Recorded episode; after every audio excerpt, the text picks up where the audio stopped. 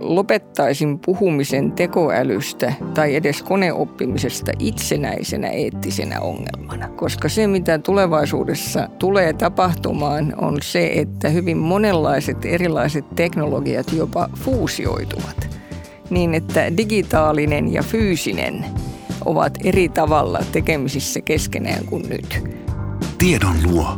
Keskustelua tulevaisuuden työelämästä ja johtamisesta. Ajankohtaisten ilmiöiden äärelle kuulijat johdattaa Henni Purtonen. Mitä tekoälystä ja algoritmeista pitäisi ajatella tai ylipäätään tietää? Miten tekoäly oppii ja kuka lopulta kantaa vastuun, jos tekoäly tekee virheellisen päätöksen? Tässä jaksossa selvitetään, mitä tarkoittaa olla ihminen teknologian tukeutuvassa maailmassa – Aiheesta mun kanssa on keskustelemassa filosofia-tietokirjailija Maija-Riitta Ollila ja data-analyytikko Wolf Wiegrän valtiokonttorista. Tervetuloa mukaan. Kiitos. Kiitos. Voiko algoritmilta vaatia ymmärrystä etiikasta?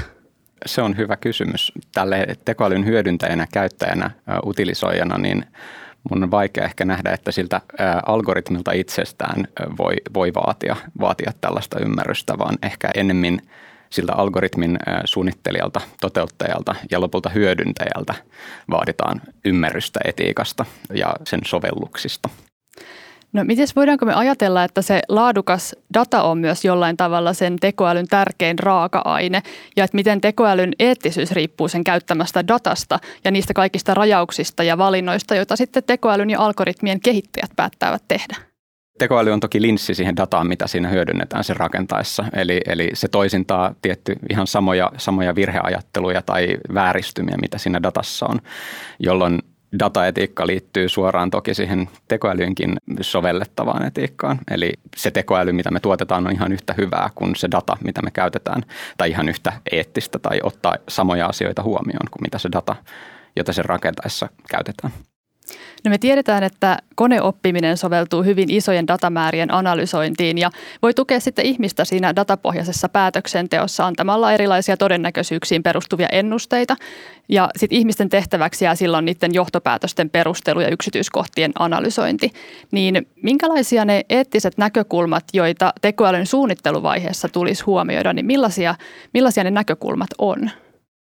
Varmaan sellaisia samantyylisiä, mitä minkä tahansa teknologian teknologiaa kehittäessä tai käytettäessä tulee ottaa huomioon. No entäs jos me pohditaan, että jos koneoppimisen suunnittelijoiden käsitykset oikeasta ja väärästä on tosi erilaisia, niin minkälaisia ongelmia ja ristiriitoja saattaa syntyä? Totta kai kenen tahansa kansalaisen käsitykset etiikasta voi erota suuresti hänen naapureistaan. Meillähän on hyvin monenlaisia tapoja kertoa, mitkä asiat on oikein tai väärin, hyviä tai pahoja, ja näitä nimitetään normatiivisen etiikan teorioiksi. Nekin henkilöt, joilla ei omasta mielestään muista teoriaa ole, tosiasiassa on jokin tapa, jolla he erottelevat hyvät ratkaisut huonoista. Tavallisimpia ovat velvollisuusetiikka ja seurausetiikka esimerkiksi. Mutta kun ajatellaan globaalisti, ei ainoastaan eurooppalaisittain, vaan ajatellaan asioita Kiinan näkökulmasta tai Yhdysvaltain näkökulmasta, huomataan, että on valtavia eroja siinä, mitä asioita painotetaan ja millä tavalla. Mutta tämä ei minun mielestä ole se kaikkein mielenkiintoisin asia, vaan mielenkiintoisin asia on se, että missä määrin suunnittelijat pystyy vaikuttamaan päämääriin koska jos heti lyön korttini pöytään ja kerron, mikä minusta on etiikan tärkein asia tällä hetkellä, eh, minusta pitäisi löytää sen kaltainen tapa elää, joka tekee mahdolliseksi elämän säilymisen tällä pallolla. Ei ainoastaan ihmiselämän, vaan kaiken elämän. Ja nyt haluan Wolfilta tietää, että kun suunnittelutehtävä tulee, pystyykö tosiasiassa kertomaan, että minähän en tähän mainontaa tehostavaan algoritmiin koske kepilläkään, koska se selvästi e, edistää kulutusta, jota meidän pitäisi pikemminkin hillitä. Tämä nyt yhtenä ääriesimerkkinä, mutta ajattelen e, ja nyt testaan tätä ajatusta, että itse asiassa se, joka rahoittaa, se, joka jotakin tilaa, pääsee todennäköisemmin päättämään päämääristä. Se on varmasti totta, että se rahoittava taho on, on loppupeleissä aina se päämäärän asettaja. Se, että kuinka paljon suunnittelijana pääsee, pääsee kriittisesti suhtautumaan näihin päämäärän asentantoihin, niin se, se varmasti riippuu tosi paljon tilanteesta, että kuinka paljon siinä pääsee niin kuin yksilön etiikkaa, etiikkaa tämmöisessä tilanteessa, jossa välttämättä se ympäristö ei, ei ole samaa mieltä niin kuin yksilön kanssa siitä, että kuinka paljon, paljon sitä niin kuin yksilön pääsee, pääsee vaikuttamaan siihen, että työryhmissähän näitä muodostetaan. Se on jonkin sortin ryhmän etiikka tyypillisesti se, mitä teknologia peilaa, ei, ei yksilön etiikka. Että, että siinä mielessä varmasti korostuu semmoinen tarve keskustella siinä suunnitteluporukassa tai mikä se sitten onkaan se konteksti, missä, missä tätä algoritmia tai tekoälyä kehitetään myös ehkä kriittisesti suhteessa siihen, siihen tota, tilaavaan tahoon tai maksavaan tahoon.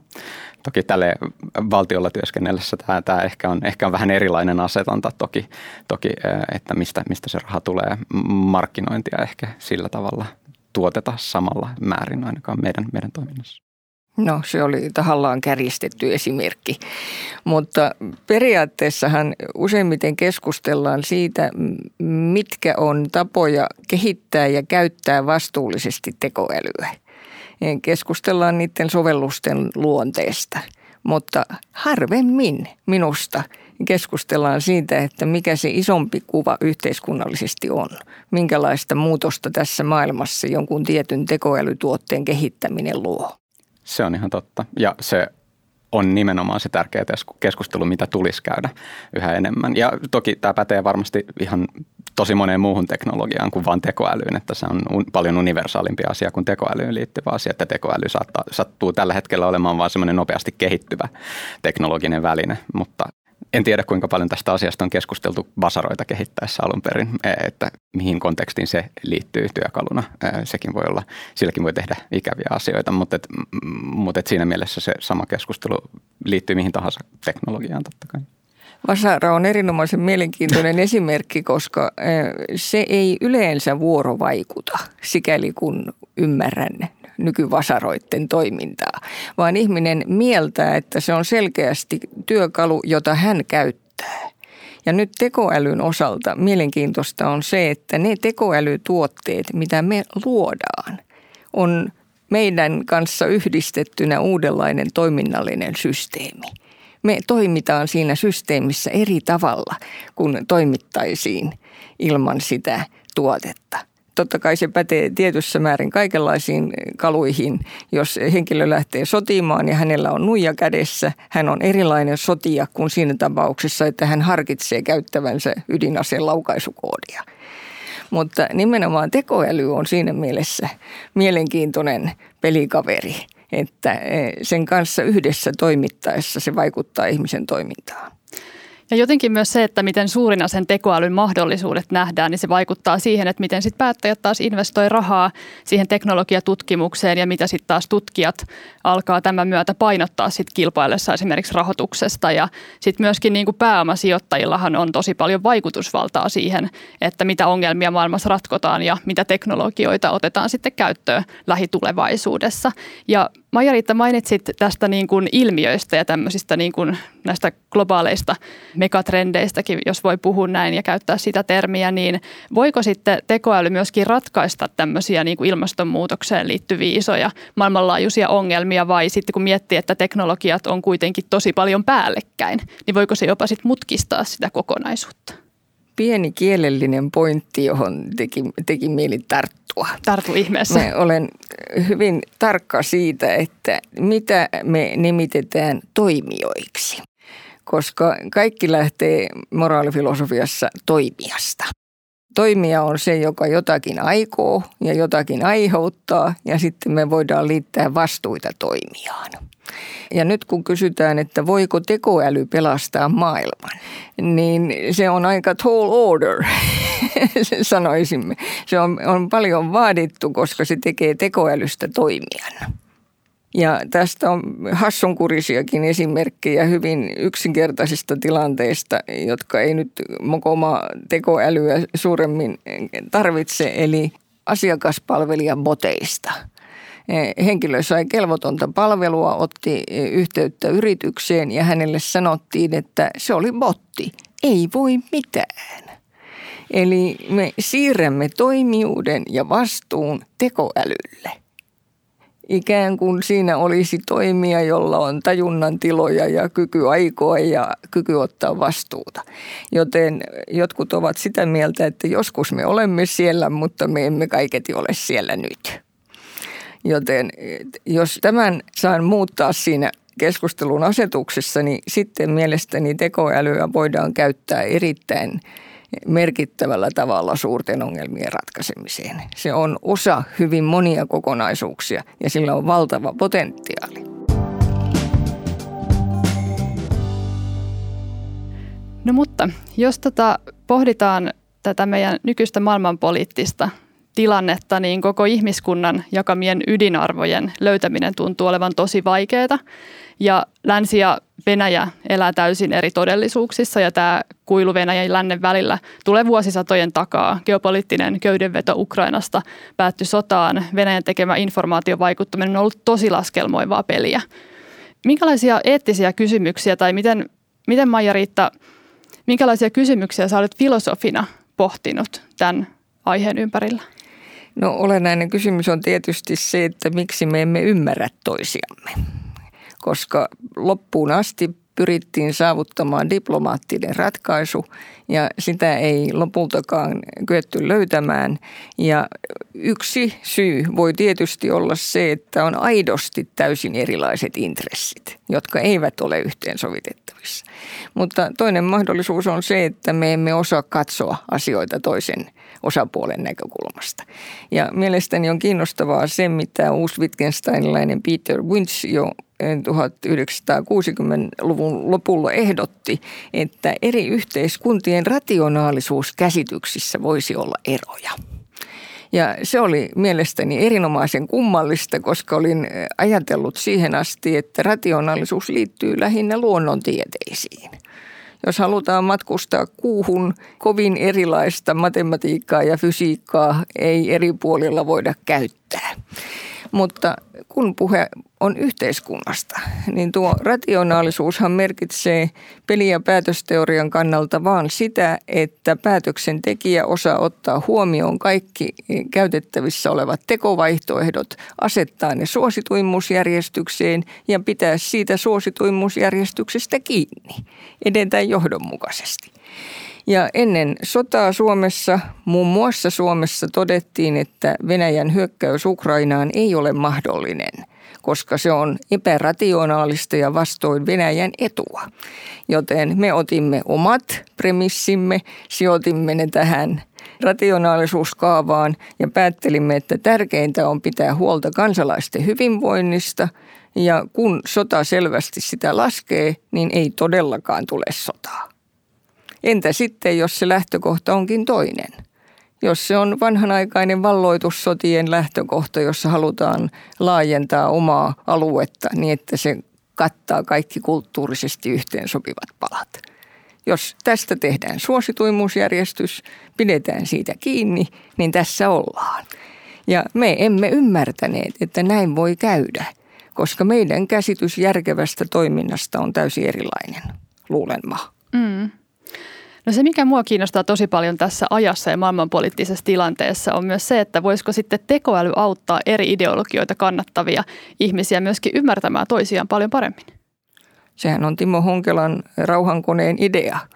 Me emme osaa merkitysneuvotella, me emme osaa manageerata omia tunteita ja tähän tarvitaan kone. Se on nöyryyttävimpiä ajatuksia, mitä maailman historiassa on kehitetty. Mutta nyt nähdään hyvin se, mihin asti ihmiset pääsivät, joten voisiko sitten mennä huonommin? Mitä mieltä olet, Wolf, jos kone järjestää asian?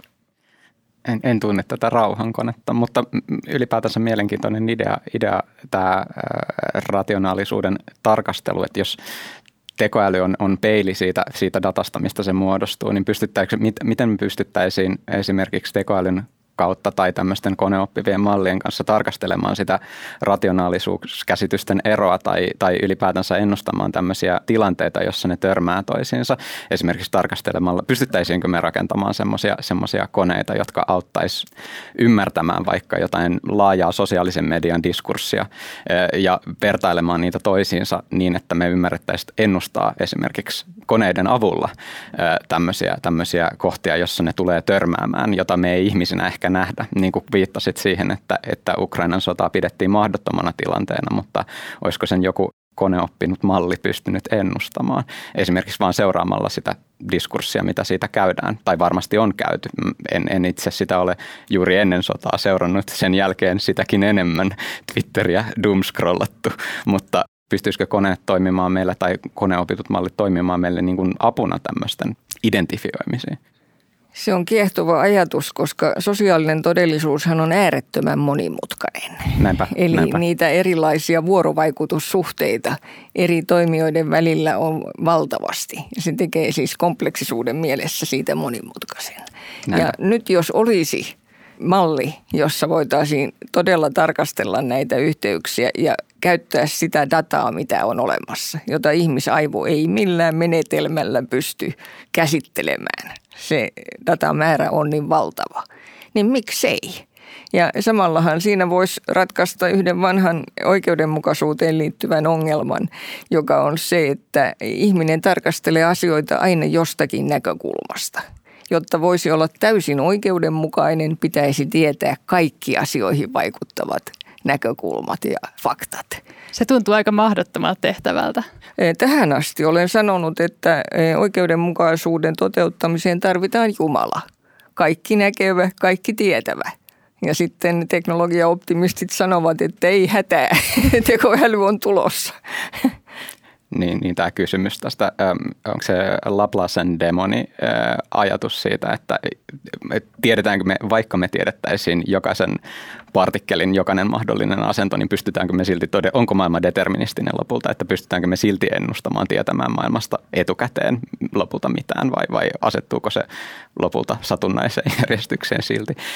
No on toki mielenkiintoinen, että auttaisiko se silti, vaikka me tiedettäisiin, vaikka meillä olisi täydellinen objektiivinen data ja siitä rakennettaisiin malli, niin pystyttäisikö me silti ennustamaan, ennustamaan todenmukaisesti vai asetetaanko me silti siihen joku, joku tota meidän oma projektio, jos me suunnitellaan se malli kuitenkin siihen tekemiseen tai tarkasteluun. Niin, se on nyt se olennainen kysymys, että, että ihminen joka tapauksessa suunnittelee. Kun sanotaan, että joka kone oppii, niin onko se aivan totta vai onko pikemminkin niin, että ihminen oppii? näinpä, näinpä. Kuka näinpä. oppii ja keneltä? Kyllä, kyllä, kyllä. Erilaiset valemediat on pyrkineet hajottamaan länsimaita sisältäpäin kylvämällä erilaista polarisaatiota eri ihmisryhmien välille ja ympäri Eurooppaa sitä on tapahtunut jo tosi pitkän aikaa. Niin mitä meidän ehkä sitten tulisi tavallisina kansalaisina ymmärtää tästä tällaisesta vaikuttamisesta? Ilmiö ei tietenkään ole uusi. Matti Nojonen kirjoitti aikanaan kirjan Jymäyttämisen taito, joka kuvaa tätä ilmiötä vanhojen kiinalaisten näkökulmasta, mitä he opettivat harhauttamisen ja jymäyttämisen käytöstä varsinkin sodankäynnissä. Sitten on tuo vanha tuttu venäläinen maskirovka, e, harhauttamisen tapa, joka on pitkään keskusteltu, joten ei siinä suhteessa mitään uutta. Mutta mielestäni se uusi asia on se, että sosiaalinen media tekee mahdolliseksi jokaiselle e, olla osapuoli.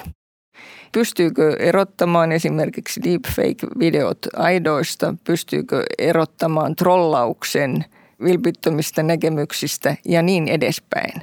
Voi viedä eteenpäin jotakin agendaa, joka joko pirstauttaa entisestään yhteiskuntia tai voi tuoda jonkin rakentavan panoksen. Ja nyt missä määrin ihminen pystyy vaikuttamaan, niin ilmeisesti riippuu siitä, että missä määrin ymmärtää algoritmien toimintaa esimerkiksi sosiaalisessa mediassa. Kun kerran tarkoitus on saada ihminen viipymään mahdollisimman kauan tietyn tuotteen käyttäjänä ja tiedetään, että negatiivisuus kiinnostaa enemmän kuin positiivisuus, on hyvin yksinkertainen resepti, millä ihmiset saadaan addiktoitumaan johonkin viestintään. ymmärtääkö sen, vaikuttaako toiseen suuntaan vai meneekö tämän virran mukana ja vahvistaa tätä trendiä. Mm.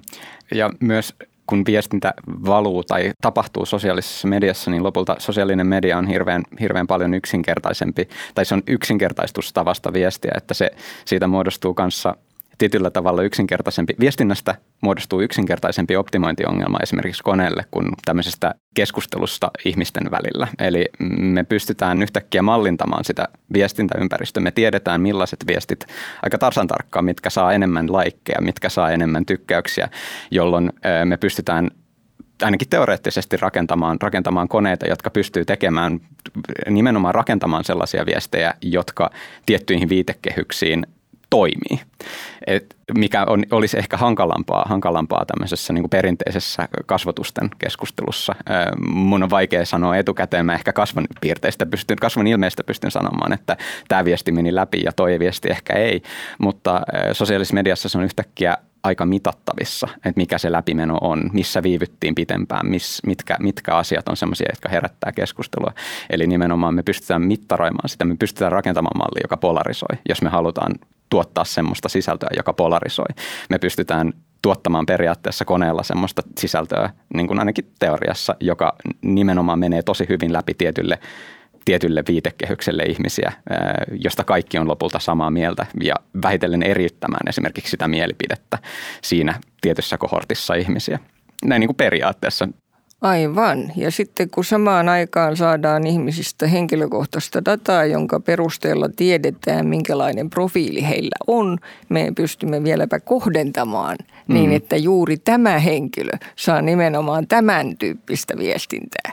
Ja hän on täysin koukussa. Näin, ainakin teoriassa.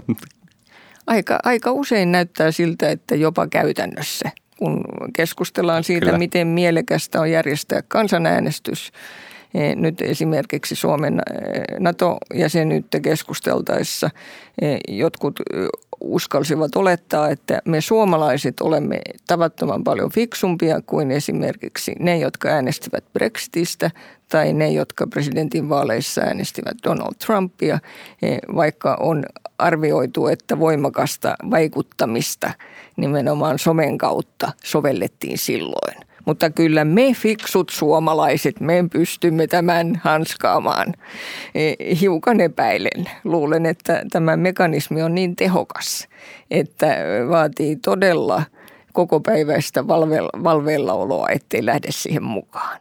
No kuinka paljon meitä jo nyt kontrolloidaan modernin teknologian avulla ilman, että me ehkä sit itse tiedostetaan sitä? Filosofi sanoisi, että määrittele kontrolli koska on, on totta kai sen tapasta kontrollia, jota esimerkiksi Kiinassa tekoälyn avulla harrastetaan. Ja sitten on sen kaltaista kontrollia, jota itse koen käyttäessäni kännykkää. Mikä valtava avuttomuuden tunne, jos se jää kotiin, kun lähtee liikenteeseen kyvyt, joita itsellä on lähes rajattomasti, loppuvat siihen paikkaan. Kaikki yhteydet, kaikki mille ihminen nykyisin ympäristössään orientoituu, sitä ei yhtäkkiä ole. No se ei ole kontrollia siinä mielessä, että voin toki jättää sen pois. Voin sanoutua irti tästä kaikesta, niin kuin monet ihmiset tekevät, mutta hienon hienoa ohjailua on siihen suuntaan, että on syytä pysyä tämän kaiken kännykän kautta tapahtuvan toiminnan keskiössä. En tiedä, miten te koette. Voimakkaasti kyllä samalla tavalla, että, että kyllä, kyllä teknologia kontrolloi aika monta, monen, monella tapaa sitten kuitenkin emootioita, esimerkiksi niin kuin mielihyvän tunteita, mitä saa ihan televisio katsomalla tai tällä tavalla, niin, niin nämähän on kaikki tietyllä tavalla toki, toki sitä, että, että teknologia, teknologia jollain tavalla määrittää sitä, miten me ollaan maailman kanssa, maailman kanssa yhteyksissä. Että sitten toki toi mobiililaitteet ja tämmöiset on erityisen mielenkiintoinen kohde, koska siellä tulee paljon sitä algoritmiikkaa, nimenomaan sitä pinnan alla toimivaa. Myös, myös tota, totta kai televisiossa on ohi, ohjelmat, jotka tulee tietyssä, tietyiltä kanavilta tietyssä järjestyksessä, jolla pyritään vaikuttamaan siihen, mitä me katsotaan, joko suoraan tai epäsuorasti, mutta mm, mutta ihan vastaavalla tavalla, niin kaikki mitä meidän puhelimessa tapahtuu, niin, niin suunnitellaan enemmän tai vähemmän addiktoivaksi, kuvittelisin. Tarkoituksena, pyrkimyksenä nostaa sitä meidän käyttöä, käyttöä siitä laitteesta. Ei ehkä pyrkimyksenä nimenomaan se laitteen käyttö, vaan, vaan yksittäisen applikaation vaikka optimointi siihen, että käytettäisiin sitä applikaatiota mahdollisimman paljon, mutta toki se monistuu, mikä on ihan mielenkiintoinen, mielenkiintoinen asia kanssa miten se monistuu. Jos jokainen applikaatio, jokainen asia siinä meidän, meidän puhelimessa huutaa meidän huomiota, niin, niin miten me pystytään vastaamaan siihen ylipäätänsä. Se on helposti hävitty ehkä se taistelu. Mielenkiintoista, että käytit tätä suunnittelusanaa, koska se tulee myös toisessa merkityksessä itselleni mieleen. Eli arkipäivän ja elämän suunnittelu on minun tapauksessa täysin kännykän varassa. On erillinen paastoappi, on totta kai kuntokouluappi, on sitten ruokaohjeet ja ruokaohjelmat. Eihän kukaan voi syödä tuosta vaan suunnittelematta sitä huolellisesti ja siihen tarvitaan appi.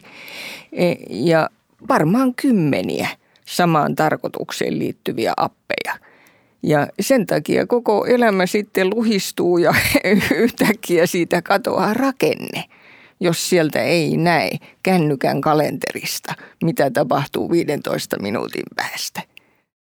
Onko algoritmi erehtynyt teidän kohdalla joskus?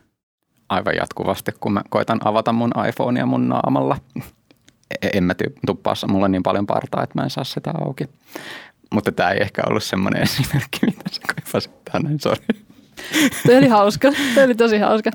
No usein siis mulla on toi sama iPhonein kanssa. Aina ei tunnista. Aurinkolasien kanssa välillä tunnistaa, mutta sitten välillä tulee hetkiä, että, että sitten joutuu sitä niin kuin koodia näppäilemään sinne. Niin kyllä se vähän turhauttaa. Mä alan nyt jo epäillä, että tässä iPhoneissa on enemmän oivallusta takana, kun olen tullut ajatelleeksi, koska iPhoneilla on tapana juoksuttaa minua maastossa.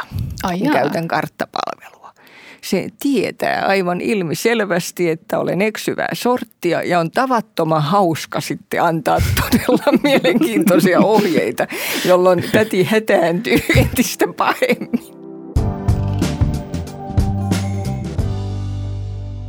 Palataan tähän maailmanpoliittiseen tilanteeseen ja puhutaan myöskin nyt näistä autonomisista aseista vähän tarkemmin. Nehän on niin kuin tekoälyn näkökulmasta tosi iso tämmöinen oma alueensa. Ja jotenkin siis mun mielestä ajatus täysin tekoälyn hallinnassa olevista aseista, se on tosi pelottava. Ja jos me mietitään nyt sitä sodankäynnin tulevaisuutta ja niitä autonomisia asejärjestelmiä, joihin liittyy valtavan isoja eettisiä ja moraalisia kysymyksiä, ja autonomiahan on vahvasti mukana asetekniikan kehityksessä jo tänä päivänä, mutta mitä ne autonomisia piirteitä omaavat asejärjestelmät sitten oikeastaan on ja Millaisia eettisiä kysymyksiä niihin liittyen olisi hyvä pohtia tällä hetkellä? No ensimmäinen on, kysymys on tietysti tämä autonomia. Missä vaiheessa me nähdään jokin asejärjestelmä autonomisena? E, tavallisestihan sanotaan, että pitää olla human in the loop, eli ihmisen pitää olla mukana päätöksentekoketjussa. Mutta sitten on kysytty, että tarkoittaako se todella sitä, että human on the loop – että ihmisellä on tosiasiallista määräysvaltaa. Jos algoritmi tekee kaikki laskelmat, jotka tarvitaan johonkin tiettyyn päätökseen käyttää asetta tietyllä tavalla, eikä ihminen siinä hädässä millään tavalla pysty tarkistamaan, onko tämä laskelma asianmukainen, mitä tarkoittaa, että siinä on ihminen päätöksentekoketjussa. Ja sitten toisaalta mielestäni taustalla on ajatus siitä, että kun ihminen käyttää asetta, se olisi jollakin tavalla inhimillistä. Koska jostakin syystä me varaamme sanaan inhimillinen kaikki erinomaiset piirteet, joita sitten todelliseen ihmisyyteen toki liittyy, mutta myös muita piirteitä kun me nyt katsomme, miten suhteellisen alkeellisia asejärjestelmiä on käytetty – niin tekisi mieli kysyä ihmiseltä, että miten noin niin kuin omasta mielestä meni. Joten kaikki kunnia sille pyrkimykselle, jossa pyritään kontrolloimaan autonomisia aseita ja miettimään tarkkaan niiden kehittämistä, mutta todellakaan tämä ihmisten päätöksentekoon liittyvä asejärjestelmien käyttö ei nyt näytä täydelliseltä. Nyt on todella ensin kiinnitettävä huomiota siihen, miten ihmiset toimivat. Ja sen jälkeen siirrytään suremaan autonomisten aseiden kehittämistä. Jotenkin yhtenä semmoisena isona uhkana nähdään niiden autonomisten aseiden kehittämisessä se, että se voi johtaa sitten myöskin pitkäsyöksyssä samanlaiseen kilpavarusteluun kuin sitten, mikä vallitsi esimerkiksi kylmän sodan aikana suurvaltojen välillä, niin Mua kiinnostaa kyllä, mitä te ajattelette, että voiko sitten nämä autonomiset asejärjestelmät laskea sitä kynnystä aloittaa aseellinen konflikti?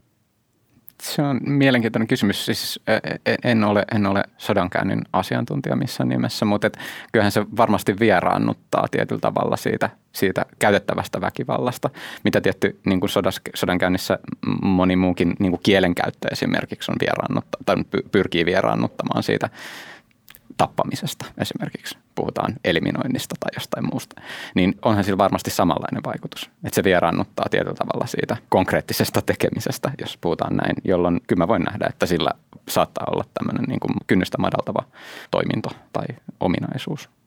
Tämä on aivan tärkeimpiä argumentteja, mitä on esitetty autonomisia aseita vastaan. On esitetty skenaariossa ensin henkilö tekee tietokonepelin kaltaisen aparaatin kanssa päivän työt ja lähtee sitten kotiin illalliselle ja tilalle tulee toinen iltavuoroon jatkamaan sotimista.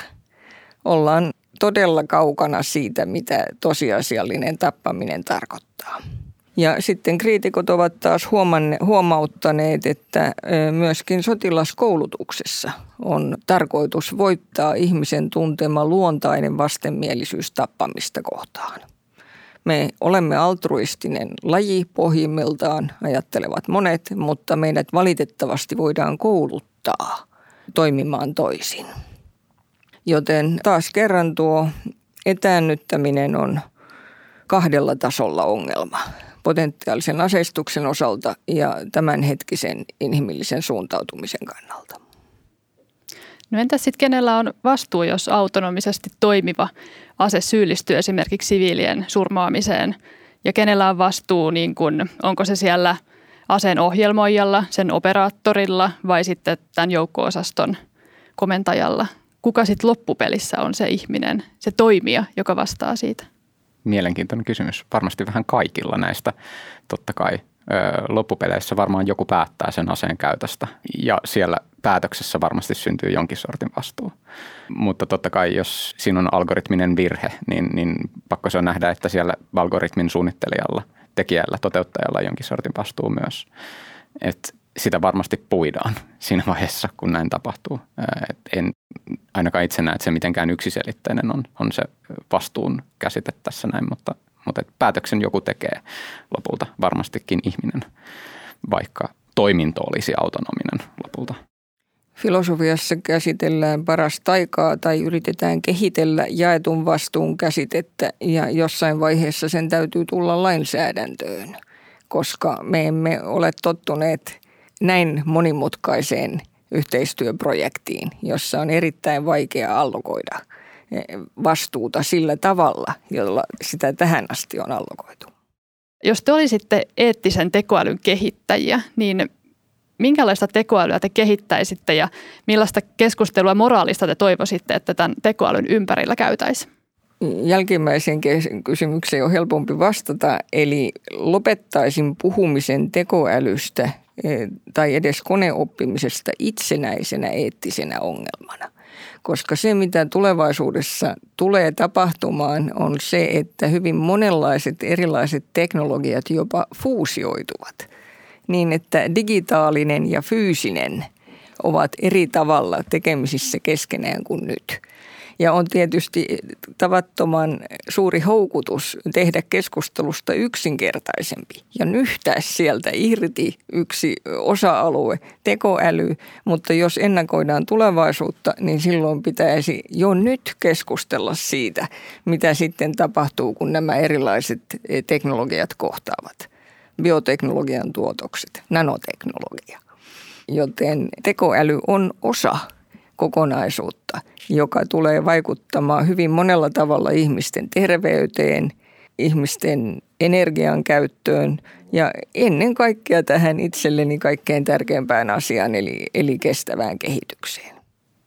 Ja jos puhutaan sitten taas sieltä niin kuin sen pelkästään sen osa-alueen, mitä tekoälyä lähtisi kehittämään tai millaista, niin, niin sellaista, joka – tai itse ainakin näkisin, että sellaista, joka, josta me pystytään mahdollisimman paljon tulkitsemaan siitä sen, sen niin sanotusta, nyt tulee tämmöinen sana, jota, jota, jota on mielenkiintoista käyttää tekoälyn kontekstissa, eli sielun elämää, josta me pystyttäisiin pystyttäisi mahdollisimman hyvin tulkitsemaan sitä, miten se toimii, jotta me ymmärretään, ymmärretään sitä paremmin.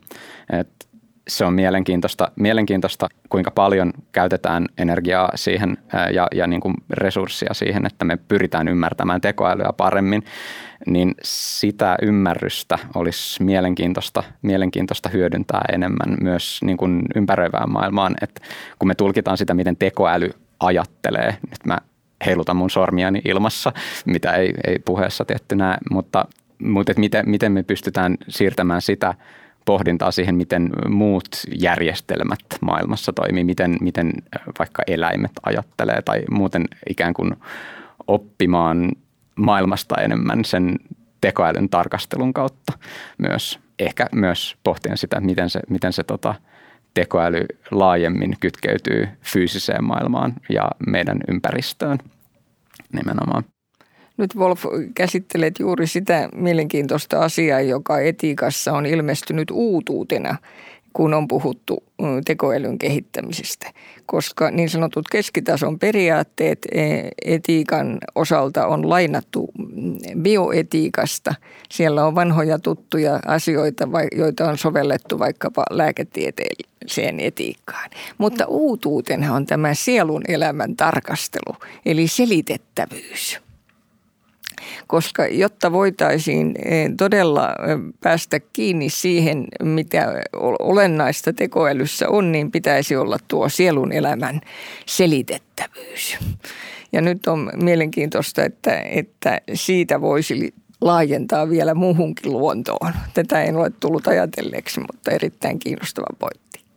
Ja tässä me havaitaan, että me puhutaan niin kuin tosi isoista vuorovaikutussuhteista ja miten kaikki loppupelissä liittyy kaikkeen ja tulee paljon tämmöisiä niin kuin eri ilmiöiden kytkeytymistä toisiinsa, asioiden, toimijoiden, ihmisten. Että on ihan valtavan iso kokonaisuus, mitä me ollaan tänään tässä jaksossa pohdittu. Viimeisenä mä kysyisin teiltä vielä, että minkälaista johtajuutta te toivoisitte, että tässä tekoälymaailmassa olisi tällä hetkellä? Nyt erittäin paha kysymys, koska eh, joku psykologi saattaisi sanoa, että minulla on auktoriteettiongelma. Minä olen sitä mieltä, että auktoriteetti on muilla, niillä, jotka aina edellyttää, että jossakin on joku suuri johtaja, joka johdattaa meidät oikealle tielle. Ja auktoriteettiongelmaisen vastaus tähän kysymykseen on se, että me tarvitaan nimenomaan entistä vahvemmin jaettua johtajuutta, jossa mahdollisimman moni ihminen ottaa asiakseen tulla mukaan tähän keskusteluun. Aikanaan joku vitsinniekka lohkoi, että demokratiasta ei tule mitään, koska se vie liian monta iltaa.